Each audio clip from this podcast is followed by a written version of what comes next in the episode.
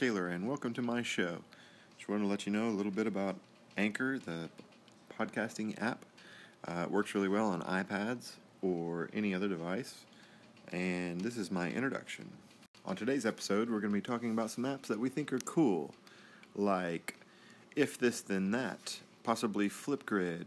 We'll talk about Anchor and Edpuzzle as well, so stay tuned and we'll get right to it. Thanks for listening.